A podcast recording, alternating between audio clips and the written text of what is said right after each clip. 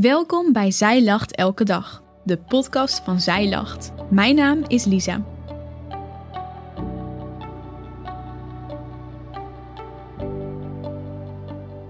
Dit is de overdenking van 6 juni door Martina Fraaien.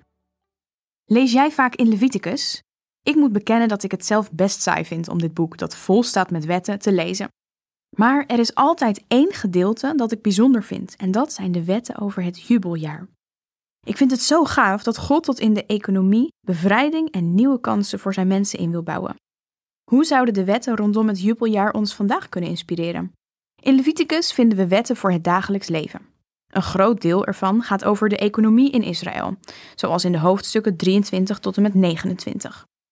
In een agrarische samenleving is grond de sleutel tot het levensonderhoud. Iemand die zijn grond kwijtraakt, heeft echt een probleem. God geeft beperkende wetten, zodat mensen niet aan lager wal raken. Het is niet mogelijk grond te kopen of verkopen. Grond kan alleen worden verpand. Verpanden is een soort tijdelijke verkoop. Als je dus uit armoede je grond moet verpanden, is dat voor een beperkte tijd. In het jubeljaar keren de gronden weer terug naar de oorspronkelijke families. Het systeem wordt als het ware gereset en er is een nieuwe kans voor iedereen. Dat kan wel een paar jaar duren, want het jubeljaar is elk vijftigste jaar. Er is dus wat ruimte voor handel en verkoop, voor mensen om succes te hebben en voor anderen om op hun plaat te gaan. Maar er is een grens aan.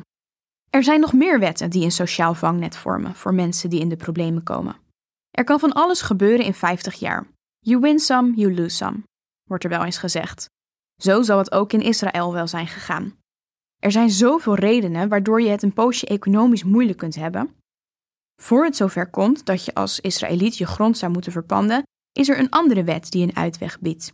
We lezen het in Leviticus 25. Wanneer een van jullie tot armoede vervalt en een deel van zijn grond moet verpanden, kan zijn losser, zijn naaste verwant, zich aanmelden om het pand voor hem in te lossen. Leviticus 25, vers 25. Iemand kan de grond lossen. Hij helpt je uit de brand, zodat je je grond kunt behouden. Bijzonder hoe God mensen zo verantwoordelijkheid geeft voor het lot van de ander.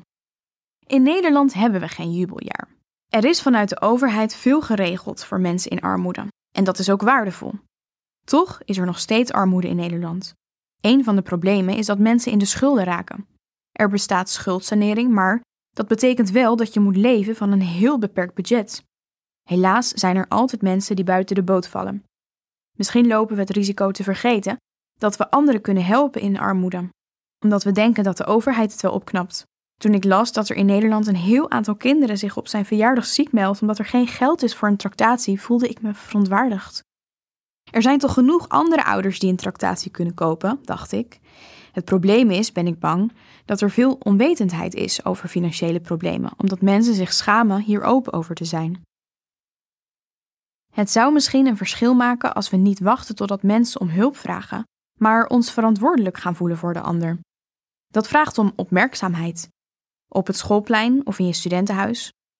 Loopt dat meisje altijd in hetzelfde jurkje omdat ze daar zo gek op is, of is er wat anders aan de hand? Is die gast die altijd pasta met ketchup eet nou echt te lui om te koken, of is hij door zijn budget heen? Dat betekent misschien wel dat je die zak spekjes voor een tractatie al gekocht hebt, voordat iemand er überhaupt om hoefde te vragen. Of dat je iemand spontaan vraagt om met je mee te eten, zelfs al had je zin in een rustig avondje. Je bent verantwoordelijk voor de ander. In de wetten rondom het jubeljaar laat God zien hoe Hij wil dat mensen met elkaar samenleven. Daarmee laat Hij ook iets zien van zichzelf. Hij is de God die mensen bevrijdt en niet laat vallen. Als we leven vanuit de inspiratie door het jubeljaar, kunnen we iets laten zien van wie Hij is.